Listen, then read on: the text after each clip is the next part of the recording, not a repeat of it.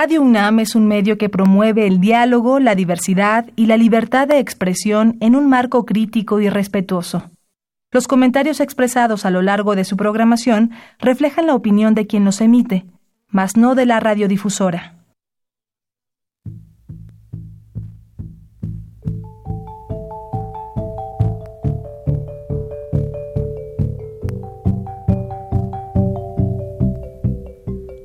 Radio Universidad Nacional y la Facultad de Economía presentan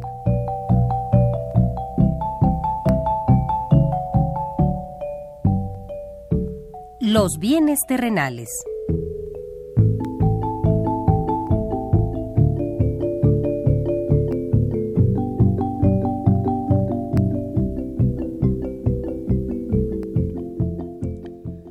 Bienvenidos a este espacio radiofónico de la Facultad de Economía de la UNAM. Como cada semana, estamos aquí con ustedes para reflexionar sobre un tema interesante relacionado con la economía, la política, la cultura y las cuestiones sociales. En nuestra mesa de análisis participan destacados especialistas, quienes nos acompañan hoy en este estudio y como siempre, le invitamos a participar en este programa a través de sus llamadas telefónicas. Para nosotros es un gusto saber que usted desde su casa, desde su oficina o en el lugar donde se encuentre, se interesa en el tema que tratamos. Nuestro número 5536 8989. Repito con mucho gusto, 5536 89 89.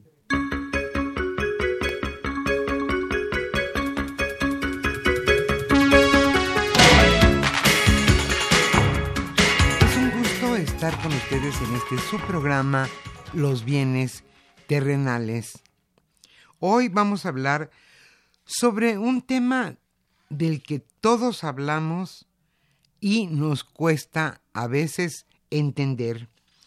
Hoy hablaremos sobre la medición de la inflación en México. ¿Cómo se mide la inflación en un país? Hoy precisamente ese será nuestro tema. Hoy Carlos Javier Cabrera Adame charlará con el director general de índices de precios del INEGI. Él es Jorge Reyes Moreno, quienes charlarán, como decíamos, sobre cómo se mide la inflación en nuestro país y para qué sirve esta medición.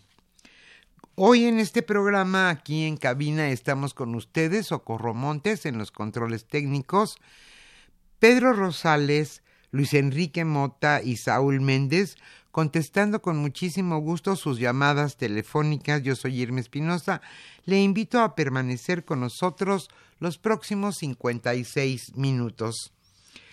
En este programa estaremos obsequiando a los primeros radioescuchas que se comuniquen la revista Economía Informa correspondiente a enero-febrero de 2019. Y antes de iniciar nuestra mesa de análisis, como siempre, le invitamos a escuchar lo más destacado en materia económica sucedido durante esta semana.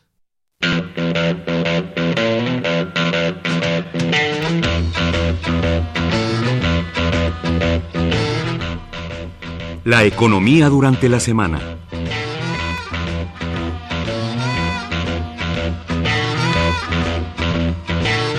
La emisión de deuda en bolsa se desploma 40%.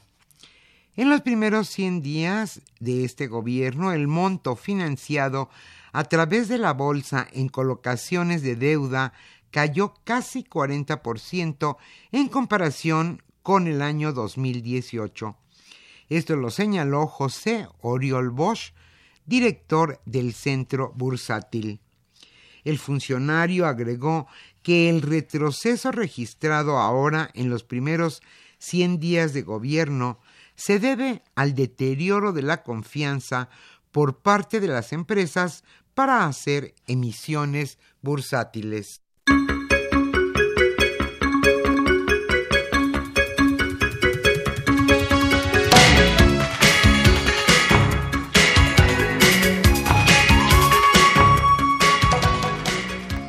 Secretaría de Hacienda analiza usar un fondo federal para apoyar a Pemex. La Secretaría de Hacienda está analizando transformar el Fondo de Estabilización de los Ingresos Presupuestarios con el objetivo de fortalecer el plan de apoyo para Pemex. En la convención bancaria realizada en Acapulco esta semana, el subsecretario de Hacienda Arturo Herrera señaló que se tiene la intención de que el actual Fondo de Estabilización funcione como un fondo contracíclico. ¿Qué son los fondos contracíclicos? Estos tienen la función de aportar recursos en momentos en los que la economía o ciertos sectores enfrentan menor dinamismo.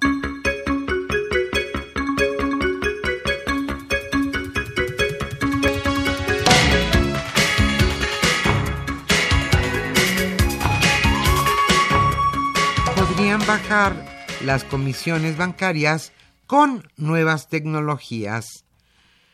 Las comisiones bancarias que cobran las instituciones financieras a los usuarios bajarán con el uso de mayor tecnología en las operaciones y más competencia. Esto lo señaló Marcos Martínez Gavica, presidente de la Asociación de Bancos de México.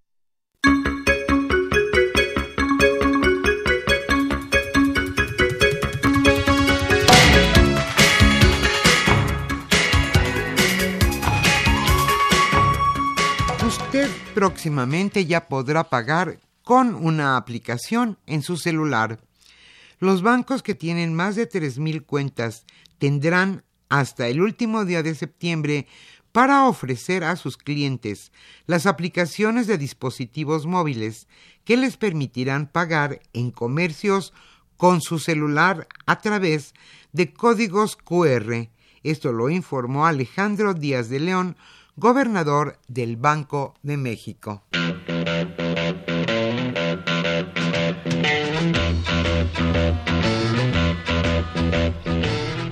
El tema de hoy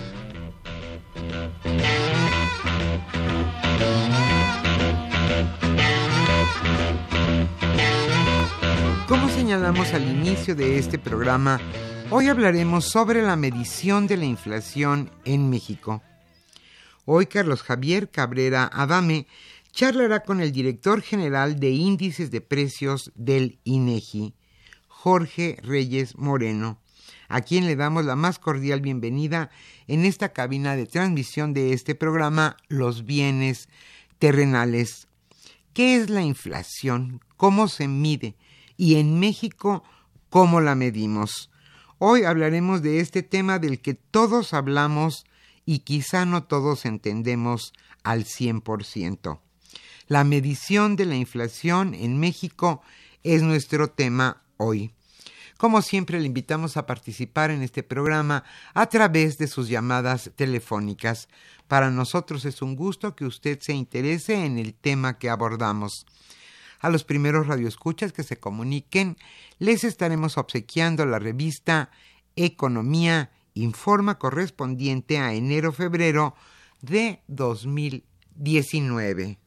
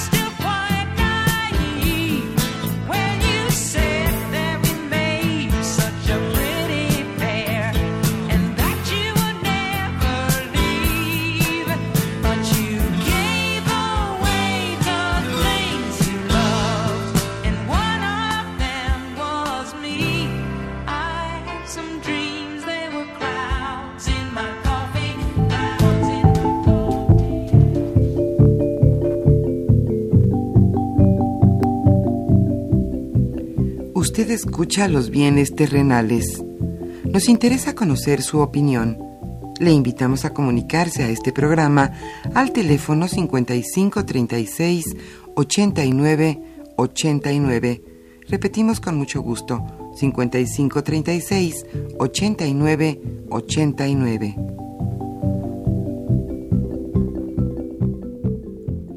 Muy buenas tardes, estimados redescuchas de los bienes terrenales. Bienvenidos a una emisión más que con mucho gusto lleva a ustedes la Facultad de Economía y Radio Universidad Nacional Autónoma de México.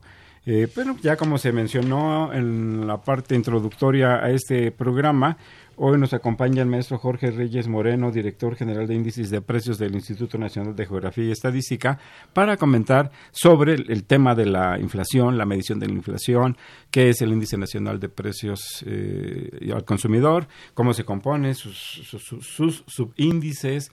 Eh, Va a ser una plática, una charla muy interesante y muy ilustrativa sobre una cuestión que con la que vivimos todos los días, todo el tiempo. Estamos en contacto con los precios de los bienes, de los productos, de los bienes, de los servicios, este, del gas, de los productos eh, de consumo duradero, de, los productos básicos, e, e, es algo que está presente en nuestra vida. Si hay algo que está presente en la sociedad, aparte de la gente cercana a nosotros, nuestros amigos, nuestros familiares, pues es el tema del mercado y es el tema de los precios.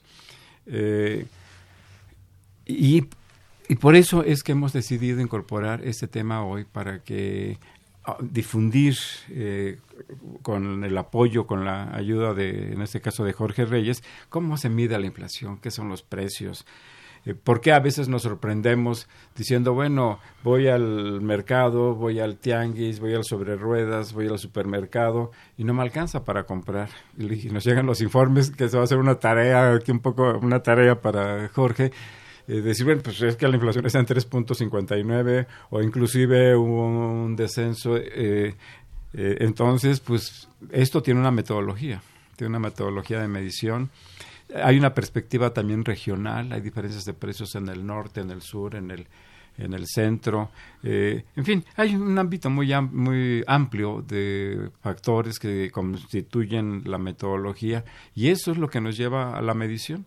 Por eso, eh, para no criticar simplemente que los, los índices no reflejan la situación real de los precios, pues es muy importante conocer la, metodología y esa es una tarea que hacemos pues, con nuestros alumnos en la Facultad de Economía, decirles, pues tenemos que ver la metodología y tenemos que ver qué es lo que se está midiendo, cómo se está midiendo, cómo se pondera, por qué productos comentan 60, 70% y no se eh, reflejan en, en, el, en, el, en el promedio en el promedio que, es lo que nos da el índice nacional de precios al consumidor. Muy bienvenido, Jorge, a este programa y muchas gracias al Instituto por esta cooperación, esta colaboración para explicar esos temas que son tan importantes.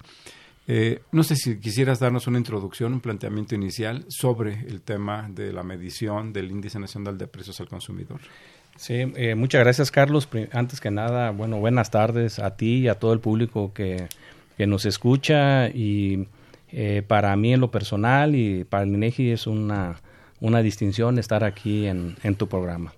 Eh, como tú muy bien lo, lo comentaste, eh, hay un tema económico, hay un tema que todas las familias se enfrentan, que son los precios, el incremento de los precios de los bienes que van consumiendo. ¿no? Ese, pues como tú bien sabes, eh, ese crecimiento a veces se le cataloga como que está habiendo inflación o no inflación, la inflación es alta, la inflación es baja, pero es algo donde las familias eh, cotidianamente eh, se enfrentan. Y luego hay una forma de cómo medirla, que es a través de una técnica estadística.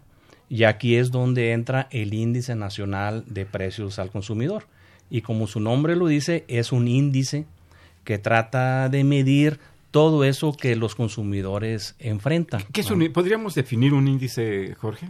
Sí, eh, eh, específicamente aquí entrarían dos definiciones. Uno, como índice tal y el INPC, que es el Índice Nacional de Precio al Consumidor. Primero, como INPC, lo que el objetivo trata de medir la variación de precios de una canasta de bienes, eh, bienes y servicios representativa del consumo de los hogares.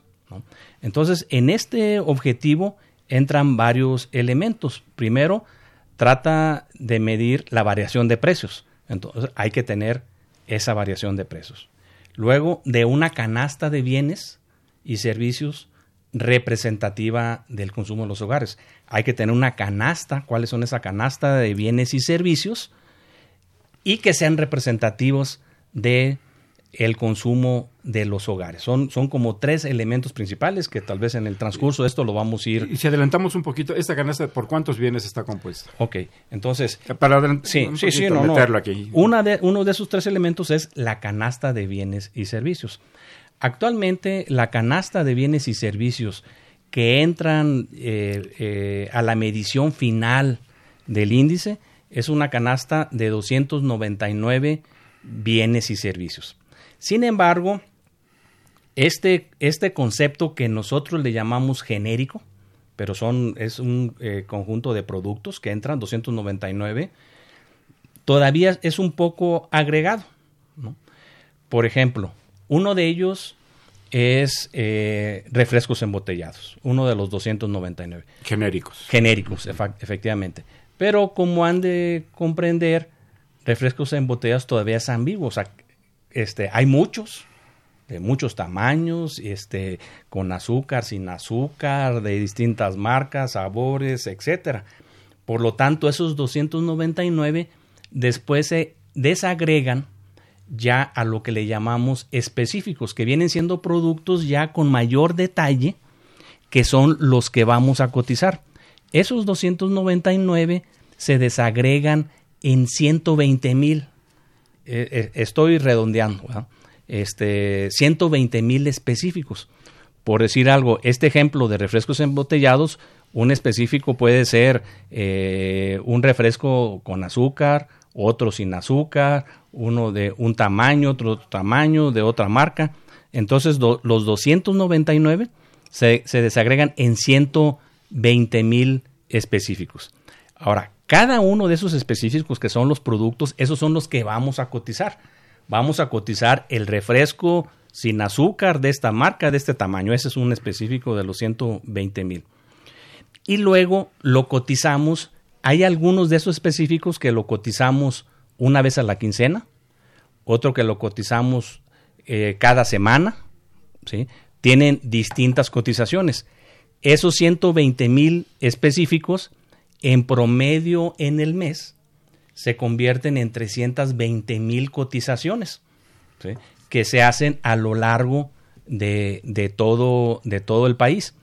Y esas 320 mil cotizaciones en promedio en el mes son las que eh, recibimos los precios de todo el país y entran ya a sacar el, dato final. Digamos que son 320 mil productos que se miden cada mes.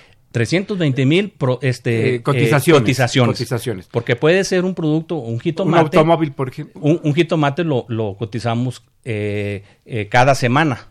Por la variabilidad. Por la variabilidad son dos. Y, a lo largo de la semana, unos van los lunes, otros los martes, los miércoles, pero son las fuentes eh, cada semana y la otra semana se repite. Digamos las computadoras, los refrigeradores. es una vez a la quincena. este, no tienen una variación tan eh, rápida como otros productos. Eh, exactamente, entonces tienen distintas frecuencias, pero como damos el dato quincenal, pues sí, al menos todos los cotizamos dentro de la, de la, quincena. para dar el dato, el dato quincenal. Y eso es lo que entra, o sea, vienen de la canasta de 299 eh, a, todo lo largo del país, se hacen las, las cotizaciones, entran al cálculo y luego donde ahí participa la otra parte de, de, la definición del INPC o del objetivo, representativa del consumo de los hogares. Entonces, debemos saber que eh, hay productos donde las familias gastan más porcentualmente. O sea, dentro de su gasto semanal o su gasto mensual, hay un producto donde les lleva X porcentaje del gasto, otros es más alto, otros es más bajo. Por lo tanto, eso le llamamos ponderadores. Porque no es lo mismo un incremento de un precio en un bien donde una familia lo consume mucho, donde gasta mucho, su impacto es mayor a otro producto o servicio donde lo que gaste como proporción de su gasto total sea menor. Y ahí es lo que le llamamos representativo. Entonces entran eh, con un ponderador y eso lo sabemos de una gran encuesta nacional que tenemos donde a los hogares de gasto, donde nos da esa información de cuánto gastan por cada producto en las regiones y eso entra eh, en, dentro del, del, ponderador eh, para que de tal manera que todas las cotizaciones, las 320 mil cotizaciones que, que tienen los 299 genéricos o productos con ponderado por importancia, ya entran en un índice, esto ya es más estadístico, un índice que le llamamos de las pairs, donde, donde este, simplemente son las variaciones de precios con un ponderador fijo, una canasta de bienes y un ponderador fijo, y al final el dato que nos sale es un índice de la quincena o del, o del mes que, que incorpora todas estas cotizaciones de los genéricos, los ponderadores, las variaciones y nos da el dato final. Entonces tenemos la información quincenal, mensual y anual también. Así es. Eh, lo que sacamos... Con respecto al mismo mes del año sí, anterior. Efectivamente, lo que sacamos es cada quincena, eh, con todo esto, tenemos el índice de la quincena 1, el índice de la quincena 2, por ejemplo, de un mes. El índice de la primera quincena y reportamos la variación quincenal, que es la variación de ese índice de la de, en este caso el dato que salió hoy de la primera quincena de marzo ¿sí? Eh, respecto a la segunda quincena de febrero que fue de 0.26% ese es, eh, tenemos el índice de la primera quincena de marzo y el índice de la segunda quincena de febrero y sacamos la variación. Y esa es la variación quincenal. Ahora, la variación anual es ese índice de la primera quincena de marzo se compara con el índice que teníamos en la de 2019, se compara con el índice que teníamos en la primera quincena de marzo de 2018. Esa es la variación anual que es de que salió de 3.95 eh, por ciento. Ahora, la variación mensual. En la siguiente quincena sale la segunda quincena de marzo. Entonces tenemos el índice de la primera quincena de marzo y el índice de la segunda quincena de, de marzo. Ahí se promedian los dos índices y ya tenemos un índice del mes de marzo. Y se hace lo mismo en febrero. Y la variación del índice promedio de las dos quincenas de marzo respecto al índice promedio de las dos quincenas de febrero, esa es la variación mensual y la anual es lo mismo ese índice respecto al mismo mes del año pasado. Y son, esos son los datos que se van promoviendo, pero parte de todas estas cotizaciones que se levantan diariamente, porque diariamente este, tenemos precios eh, eh, de, a lo largo del país de distintos lugares, de distintas fuentes, en base a la información de una encuesta nacional que nos dice dónde consumen, cuánto consumen y, ahí es donde nosotros vamos a levantar los precios.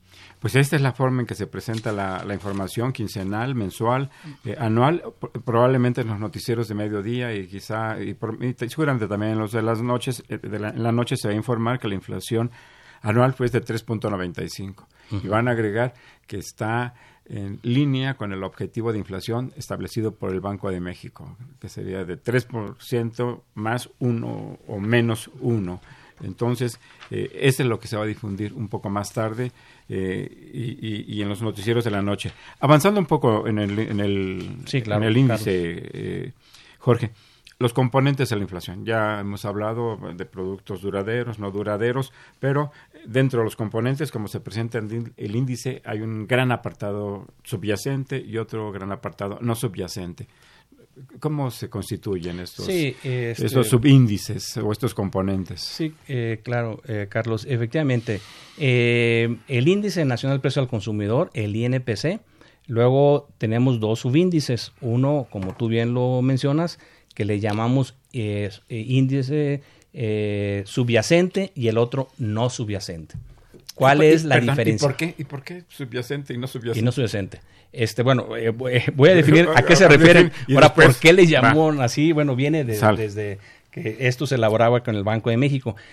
¿Qué significa? Que los 299 genéricos eh, que entran a la canasta de bienes y servicios, unos están catalogados, se meten dentro del índice subyacente y otros de los, eh, de los no subyacentes. Ahora, ¿cuáles entran en uno o en otro? A mí me gusta empezar por la definición del, del no subyacente. El no subyacente son todos aquellos productos de que aparte de que entre en el mercado, o sea, porque también entra la oferta y la demanda, hay factores externos que de manera importante influyen en las variaciones de precios. Por ejemplo, los productos agrícolas. Los productos agrícolas definitivamente hay, está la oferta y la demanda que se dé, por ejemplo, del jitomate. Pero también hay factores externos. A veces hay sequías, hay exceso de lluvias, eh, algunas zonas se retrasan en la producción. Entonces son factores externos que, que debido a ese acontecimiento influyen de manera importante también en la variación de precios. Entonces, eso, ese es no subyacente. Los que hay, además, factores externos que están influyendo de manera importante en el comportamiento del precio. Otros, hay, hay productos que son establecidos por los municipios o inclusive de, a, nivel, a nivel federal, como algunos eh, precios de servicios eh, dados por los, los municipios, como el cobro de agua, etcétera, que corresponde tal vez a política fiscal o a, o a, o a, una estrategia presupuestal. Que está, eso también hay un factor externo que determina los precios. Entonces también entran en los no subyacentes. Por ejemplo, si sube la tarifa del metro, de la energía eléctrica, el gas. Exactamente. Por ejemplo, en, el metro, en el metro, pues es una cuestión del municipio, este, o donde haya metros, pues este necesito recabar más o no, etcétera. Una política puede que suban, este, una administración lo suba más, otra menos. Entonces hay otros factores externos. El ejemplo, otro que tú pusiste muy bien, el caso de los energéticos o, de las gasolinas. Eh, bueno, ahí pues también, sobre todo en años pasados, eh, pues eh, hay un manejo que se, que se da también desde el punto de vista de, de política eh, fiscal o, o, de una estrategia de a, a, qué precios eh, es adecuado que pudiera llegar a los consumidores. Entonces ahí se manejan pues impuestos, subsidios que se manejan para eh, influir en el precio. Ese también sería un no subyacente. Por lo tanto, de los 299, todos los que entran a esta parte son los que hay un factor externo que es muy importante en la determinación del precio.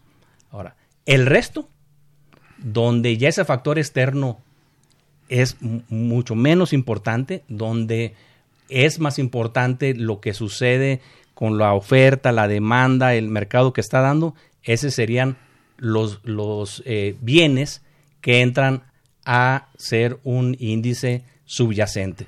Entonces, el INPC se saca la información de la variación de los, de los subyacentes y de los no subyacentes. En el caso de la primera quincena de, de marzo, eh, el general fue de 0.26% la variación quincenal, la, eh, la variación del índice subyacente fue de 0.18% y de la no subyacente 0.49%. Eh, Aquí se puede ver que la no subyacente fueron que en la quincena que tuvieron una variación mayor que todos los bienes eh, subyacentes. Y en este, y en este caso, eh, básicamente se refirió a los productos agrícolas, a los productos agrícolas y los energéticos de la no subyacente, los que tuvieron esa variación quincenal más alta. Los que hicieron que el índice de no subyacente tuviera un incremento de 0.49, en tanto que la subyacente de 0.18. Es decir, los no subyacentes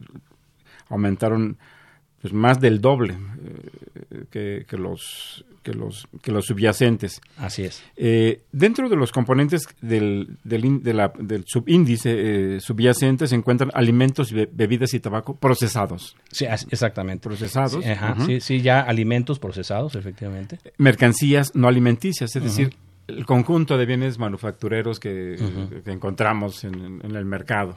Así es. Automóviles, refrigeradores, computadoras, mesas, sillas, salas, mesas. teléfonos, eh, en- en- en todo. Ajá. Eso. Y servicios. En esta parte, que son eh, todavía parte del subyacente, se entraría el costo de la vivienda, la educación y otros servicios. Eh, esos otros servicios son, no alcanzo a ver muy bien, Bueno, pero tú eh, si lo tienes. Sí, otros, otros servicios básicamente, pues este, por ejemplo, ahí entran eh, transporte aéreo, tran- transporte terrestre, eh, servicios turísticos, entran las loncherías, entran los restaurantes, Fondas, taquerías, eh, este, eh, etcétera, una serie de Consulta servicios. médica, servicios Sí. turísticos. Telefonía este, móvil, este, todos esos servicios entran ahí. Y, y, en- y hay una consideración de que estos que este tipo de bienes, eh, de, la parte de mercancías del índice subyacente, no está sujeto, como ha explicado Jorge, a ciertas variaciones externas o a ciertas decisiones de precios de gobiernos estatales, municipales o inclusive eh, federales. Pero vemos que hay una diferencia importante. Antes de irnos a, a una pausa, eh, Jorge, ¿pudieras explicar, explicarnos eh, por qué, siendo el índice tan eh, no subyacente eh, tan elevado, el, eh, el índice promedio el y el, el índice nacional de precios al consumidor, pues se encuentra casi por debajo de, por, casi a la mitad de este no subyacente, que, que tiene que ver con las ponderaciones. Es efectivamente. ¿Pero eh, cómo es? Sí, efectivamente. Eh, tenemos estas variaciones, como tú bien los, lo, lo mencionas, pero luego hay otro concepto que le llamamos la incidencia, que es cuál de estas variaciones impacta más en el índice general. Exactamente. Y ahí es donde entra lo que tú bien comentas, de manera general, la ponderación o la importancia que en promedio las familias les dan en el gasto. Por lo tanto, de manera general se puede decir que hay una, variaci- una variación con una ponderación y el conjunto de las dos, variación por, por ponderador, te la incidencia y ahí es donde se da cuál de los dos pudiera impactar más en el total de la variación nacional. Eh, vamos a hacer una pausa, pero yo, yo quisiera agregar eh, que esa parte última que nos ha comentado Jorge es muy importante para poder entender esta posible discrepancia entre eh, lo- nuestra percepción del comportamiento de los precios en general y los datos que se nos presentan aquí en, en- en- el, en el índice nacional de precios eh, al consumidor. Porque uno dice, bueno, eh, efectivamente los no los bienes que están incluidos en la parte no subyacente pues obedecen a condiciones climáticas eh, a políticas etcétera pero tienen una a, la estacionalidad inclusive pues hay épocas del año en que el jitomate es mucho más barato o los mangos o los diferentes productos eh, eh, agrícolas pero tienen un, un- un efecto, un impacto en el nivel de vida de la población, que no se mantiene a lo largo del tiempo, del año probablemente, pero a, a lo largo de diferentes momentos del, del tiempo, pues hay una afectación que incide en el consumo de las familias, sobre todo, como mencionaba Jorge hace un momento, cuando se observa la estructura del gasto familiar, cuando una parte muy importante del gasto, del ingreso de las familias se destina al gasto en alimentos, pues esto tiene un efecto en el nivel de vida de la población. Vamos a hacer una pausa y regresamos a los bienes terrenales.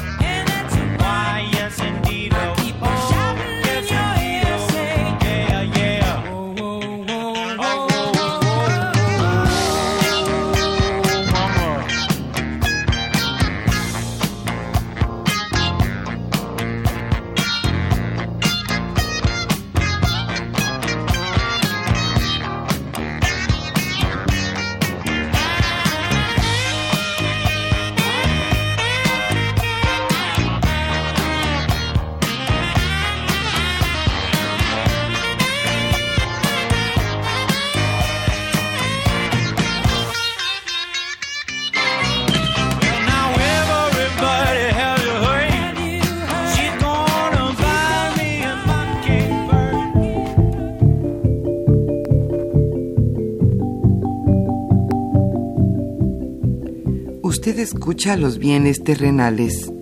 Nos interesa conocer su opinión. Le invitamos a comunicarse a este programa al teléfono 5536 89 89. Repetimos con mucho gusto, 5536 89 89.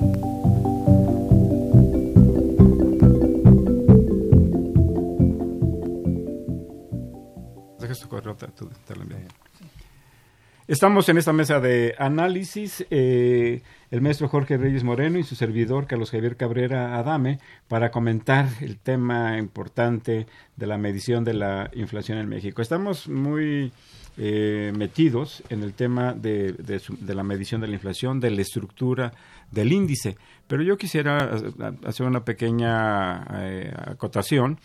Eh, este índice lo elabora INEGI desde 2011, ¿verdad? Aproximadamente 2012. Anteriormente estaba a cargo del Banco de México. Pero que el Banco de México tiene como tarea controlar, entre otras cosas, como parte de la política monetaria, la inflación, pues resultaba que, fungía como juez y parte, ¿no? Entonces tenía la, la obligación de controlar, de mantener baja la inflación y al mismo tiempo de manejar los instrumentos, la, propia medición de- del comportamiento de los precios. Fue así como pasó a INEGI, Jorge. Sí, ef- efectivamente, Carlos, tú lo comentas muy bien. Antes el INPC era, este, fue elaborado por el Banco de México y, y, este, eh, hubo una transferencia que se dio al INEGI eh, de todos los índices de precios, tanto el índice nacional de precios al consumidor como el índice nacional de precios eh, productor y ahora el INEGI eh, es el que elabora estos, estos índices y la razón es la que tú eh, muy bien lo, lo, lo- comentaste. Y una, una transferencia que se dio del Banco de México al INEGI y ya cuando se recibió por parte del INEGI eh, los índices de de precios, el INEGI pidió al Fondo Monetario Internacional que viniera a evaluarnos de que en el INEGI con la transferencia fue una transferencia adecuada y que se respetó y se instrumentó ah, con las metodologías internacionales que se tienen para elaborar el índice.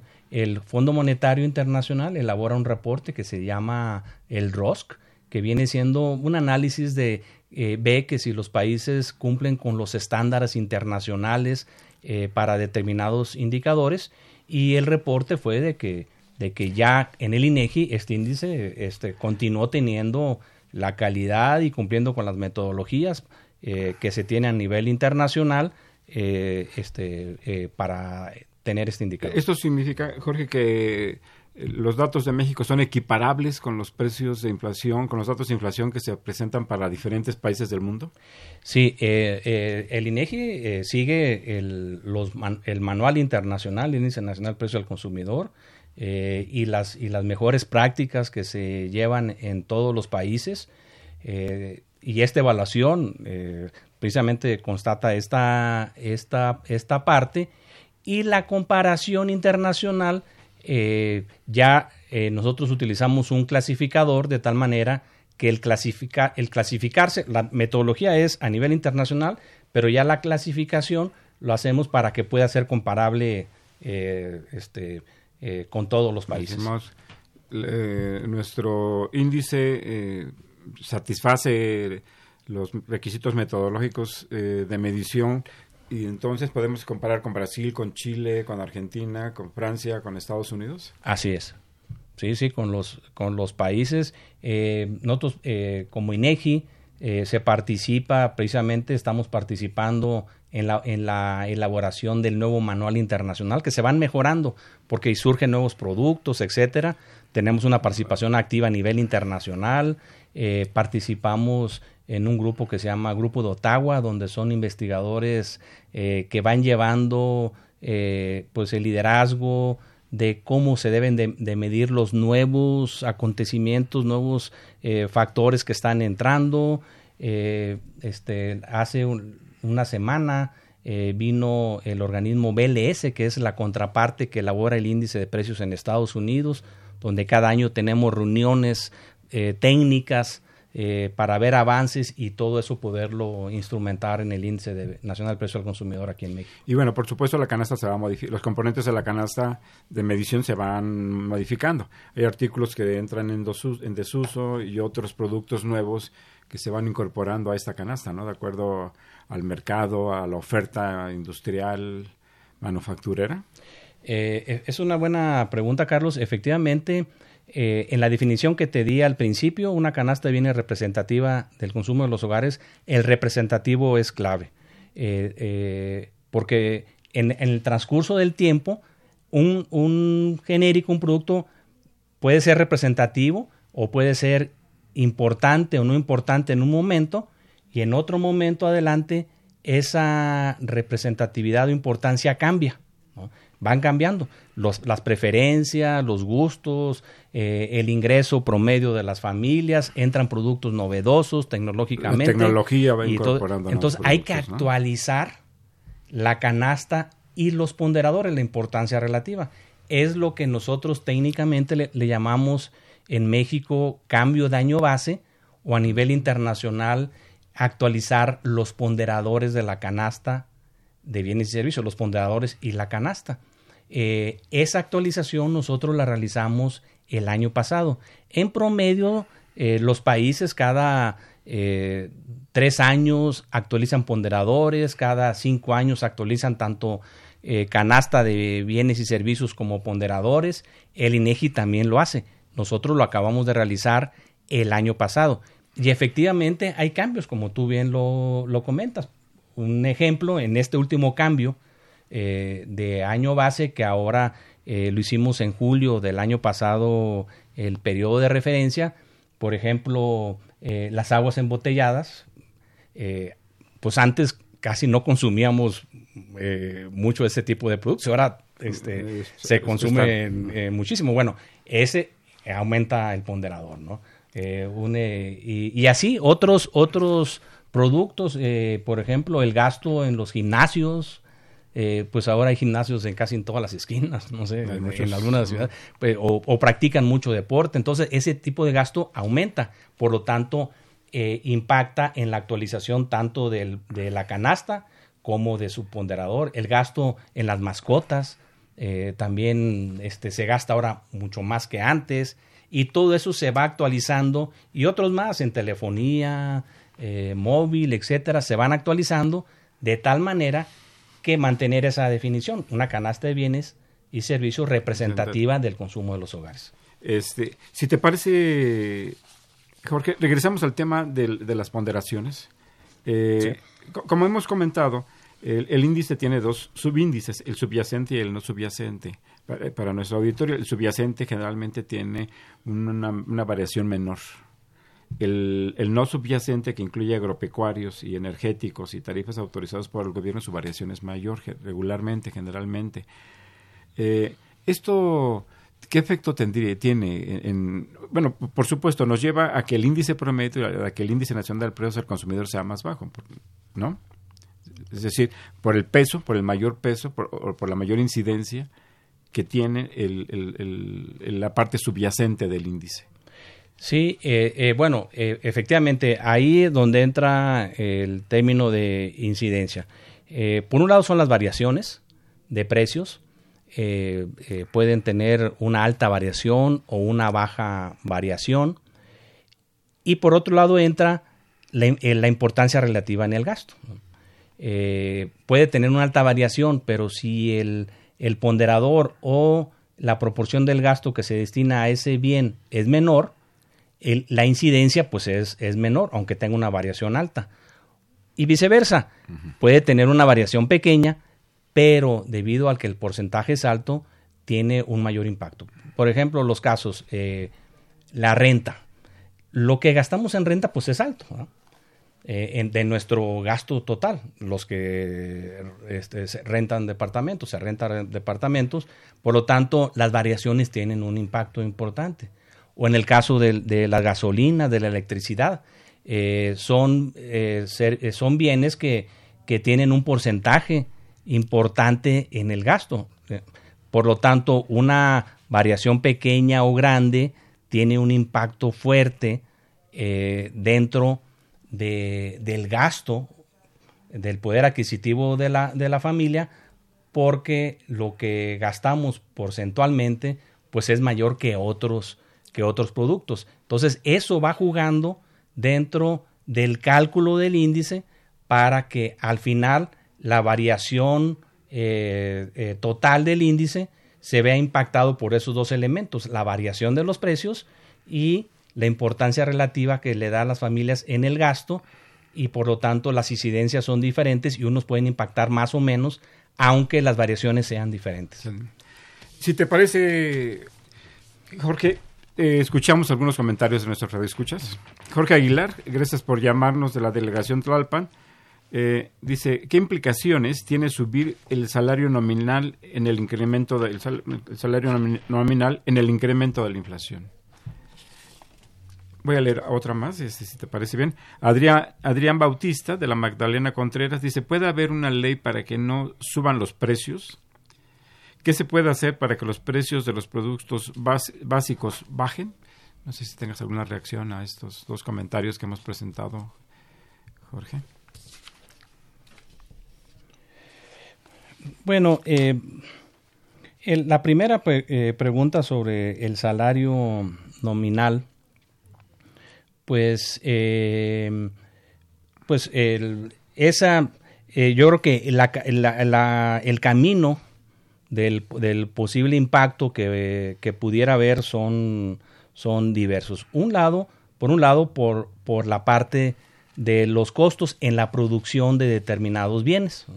Eh, este, no sé, al, producir una, una mercancía, eh, eh, se tienen costos, se, se pagan salarios y, y por lo tanto esa, esa mercancía se va al mercado a un precio eh, y luego pues depende de- del consumo, de la demanda y ahí el, el costo entra, pero depende del mercado eh, si se puede transferir o no eh, y luego al final llega al consumidor. Entonces hay, hay un camino por un lado que es por el lado de, de la oferta ¿sí? y por otro lado es por el lado de la demanda, de que este salario nominal, pues hay un sector que tiene eh, mayores ingresos y que va al mercado a demandar, ¿no? Al final ya es la conjunción de las dos partes, eh, que, cuál sería el resultado final sobre los precios. ¿no? Pero como tal, no está, no es- no- los salarios no son parte del componente del índice. o sea, no, no es una manera directa, pueden claro, pasar, claro. este, eh, Pero tienen en- en una incidencia en los precios en la medida en que... eh, pudiera, ese es un pudiera tema ser, que vamos- ¿no? ese es un tema ese es un tema que tiene que ver con, con, pues con la distribución del producto verdad Del- este, entre salarios eh, eh, utilidades que, que, que vamos a que hemos considerado aquí en este programa y que consideraremos en próximos Eh, con respecto a una ley para que no suman los precios, pues, mm, no, no sería posible ¿no? que, que hubiera una ley que, que limitara el aumento de precios. Bueno, por ejemplo, puede haber estrategias eh, eh, como mm, sucede, en, sobre todo, eso es en la parte de los bienes no subyacentes, ¿no? Eh, eh, de que mm, ahora, por ejemplo, este, se, se está manejando que tal vez los precios de los energéticos, en el caso de las gasolinas, el diésel, el gas LP, eh, no suban en términos reales o que suban al menos la, la inflación. La- ¿verdad? la tasa de Entonces, inflación. bueno, pues ahí eh, debe haber una estrategia tal vez fiscal, etcétera, para lograr ese, ese objetivo. Eh, ese, es un, ese es un bien eh, no subyacente, precisamente porque hay otros, otros factores ¿no? que, que influyen. Entonces, bueno, ya dependiendo de ese manejo, es que se pudiera influir en, la, en la, el establecimiento del precio eh, final. ¿no? Jorge Virgilio, de Coyoacán, eh, gracias, gracias por llamarnos. ¿Por qué nunca coincide la cifra oficial de la inflación con la que se encuentra en el mercado? Este, es una percepción, don Jorge, pero este, Sí, muy, A ver, muy, Jorge. muy, muy válida. Por, Te este, y, y es válida por la, eh, creo, por la siguiente razón. Por, por ejemplo, aquí eh, te puedo dar un dato. En la quincena, eh, los productos agrícolas en la variación quincenal fue de 0.53%. Y me, imagino que dicen, bueno, ¿cómo puntos 0.53% si yo estoy yendo al mercado y, los productos eh, que estoy comprando están teniendo una variación mayor? Y aquí, y aquí puedo darte unos ejemplos. En esta quincena, por, por decirte algo, el limón fue uno de los productos aquí agrícolas que más creció. El limón en la quincena creció 50.72%. O sea, ¿qué significa? Que en promedio las personas que fueron a comprar el limón, suponte que costaba 100 y ahora cuesta 150. ¿verdad? O 10 y ahora cuestan 15, 15, 15, ujú. pesos X, X eh, este, kilos o gramos, etcétera, ¿no? Entonces dice, bueno, me aumentó 50%, pero es, esta, se está reportando que solo 0.53%. Pero eso lo captamos. Pero si lo, si lo vemos a nivel regional, inclusive puedo decir que en Ciudad Acuña el limón creció 87%. O sea, los precios que captamos y que metimos dentro de estos 320 mil eh, cotizaciones, vienen varios en Ciudad Acuña donde crecieron 87% el limón. La persona que fue en Ciudad Acuña a comprar el limón dice, oye, a mí me subió de, de 10 a 19 pesos o de, o de este, y, el, y se está diciendo que solo, solo 0.53%. Pero esa percepción que tuvo esa familia en Ciudad Acuña de que le creció 87%, esa cotización la tenemos y la metemos. Y por otro lado, en Tehuantepec el limón disminuyó menos 1.22%. En Tapachula solamente aumentó 11.6%. Entonces, todas esas distintas variaciones que las captamos Regionales. regionales y que efectivamente las amas de casas van, por ejemplo, el que, el que fue en Ciudad Acuña, él enfrentó un- una variación más alta que el, que el promedio y que el general. El que fue eh, en Tehuantepec hasta le redujo, hasta vio una reducción en el precio. Entonces, todas estas variaciones que enfrentan las familias sí las tenemos, las cotizamos. Entran, ¿sí? A- a- pero con todos los demás, con los, con los, junto con los 320 mil cotizaciones en el mes, con su ponderador, al final dan Hay que tener Otra en cuenta variación. que se trata de un promedio. Sí. Y así hay que observarlo. Nos quedan ya unos cuantos minutos. Jesús, don Jesús Ríos, un saludo, gracias por llamar. Dice, aparte del Banco de México, ¿qué otra institución se le da la facultad directa de medir la inflación? Como ya se, explicó, el Banco de México lo hizo durante mucho tiempo y desde 2011 es una... La facultad es el INEGI únicamente. facultad del INEGI solamente, como bien lo dice eh, don Jorge. Indale- Indalecio Hidalgo Ruiz de Naucalpan dice, nunca he entendido que se, nunca he entendido que se diga que la inflación es baja y que uno se tropiece diariamente con altos precios eh, en, en todo. Estoy escuchando que solo se toman ciertos productos y servicios, pero la realidad es mucho más que eso. Que se, ¿Qué se podría hacer para que la medición de la inflación fuera más acercada al mundo real? Voy a leer otras dos, eh, Jorge, porque ya, ya, nos, ya estamos sobre el tiempo totalmente. Irene Suárez Molina, de la Venustiano Carranza, dice, con todo respeto, los datos de la inflación en nuestro país no reflejan la realidad de la vida cotidiana. La luz, el agua, las colegiaturas, la carne, los lácteos, eh, el huevo, el pollo, todo sube, eh, todo está muy por encima de los, eh, de los datos eh, oficiales. Felicitan a Jorge aquí por su participación. Mauricio Gallego Solís, de la Benito Juárez, dice, me gustaría saber las encuestas de inflación eh, en qué zonas, ciudades, pueblos o rancherías se realizan y a cuántas personas se encuesta. Digo lo anterior porque eh, porque productos y servicios no son lo mismo en todas las ciudades. Ya más o menos ha- se ha avanzado en, ello Jorge. Ricardo Gil de Tlalpan pregunta, ¿es verdad que un incremento eh, salarial tiene que estar acompañado de una política monetaria restrictiva para no generar, generar inflación? Don Ricardo, ese es un tema de la política pues, monetaria, de la política salarial, que, que lo vamos a abordar en otro, en otro momento, en otra emisión de este programa. Eh, Mauro Rodríguez de Iztapalapa dice, ¿por qué se le da mayor importancia al INPC que al índice de productos de la canasta básica, que son más volátiles? Hay una canasta básica, este Jorge. Si quieres tener una, una, una rápida reacción que nos quedan ya, estamos a dos, tres minutos de concluir. Bueno, eh, de, de manera general creo que la, la- la percepción es, es adecuada. Eh, tal vez nosotros debemos de promover más cómo se mide este concepto en México y a nivel internacional, pero lo que sí es que eh, cotizamos todos esos precios. Eh, tenemos precios que aumentan 80%, 90% y todos entran y al final es el promedio, porque también hay otros que bajan, bajan de, de- de manera, de manera importante. Ahora, el año pasado con el cambio de año base, eh, eh, el país donde vamos a cotizar, antes se, se cotizaban en, en 46 áreas geográficas, ahora se aumentó a 55 eh, para tener más representatividad regional, etcétera, eh, este, donde, donde se está cotizando.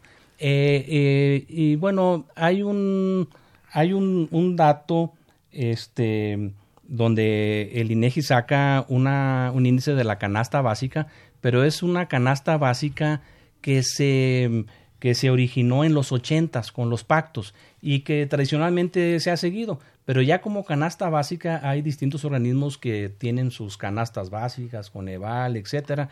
La que, la que saca el INEGI es porque desde el Banco de México, México se siguió, pero, pero su antecedente es desde los 80 con los pactos. Eh, pues ya tenemos un minuto. Laura Velázquez de Coyacán, gracias por llamar. Dice, la gasolina ha aumentado muchísimo.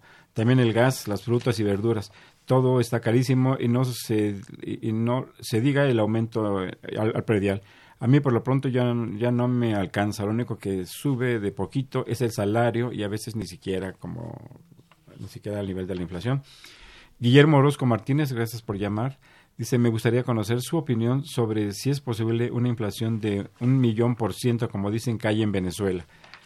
Se nos ha agotado el tiempo, una reacción muy breve, muy rápida, Jorge. Este, bueno, no, pues eh, nada más es de que de, de- de parte pues eh, siempre estamos a- al pendiente de, de representar todos estos cambios en los patrones de consumo eh, que se están que se están dando y que se están incorporando para que la medición sea más representativa realmente de, del consumo de los hogares. Y, y el INPC pues refleje, refleje el, el promedio ponderado de todos los precios. Se nos ha agotado el, el tiempo. Muchas gracias al maestro Jorge Reyes Moreno, director general de índices de precios del INEGI, por estar aquí con nosotros en esta tarde. Muchas gracias a ustedes por escucharnos. Muchas gracias por comunicarse con nosotros. Eh, les recuerdo que Los Bienes Terrenales es un programa de la Facultad de Economía y de Radio Universidad Nacional Autónoma de México. Muy buenas tardes y nos vemos el próximo, nos escuchamos, mejor dicho, el próximo viernes. Radio Universidad Nacional y la Facultad de Economía presentaron Los bienes terrenales.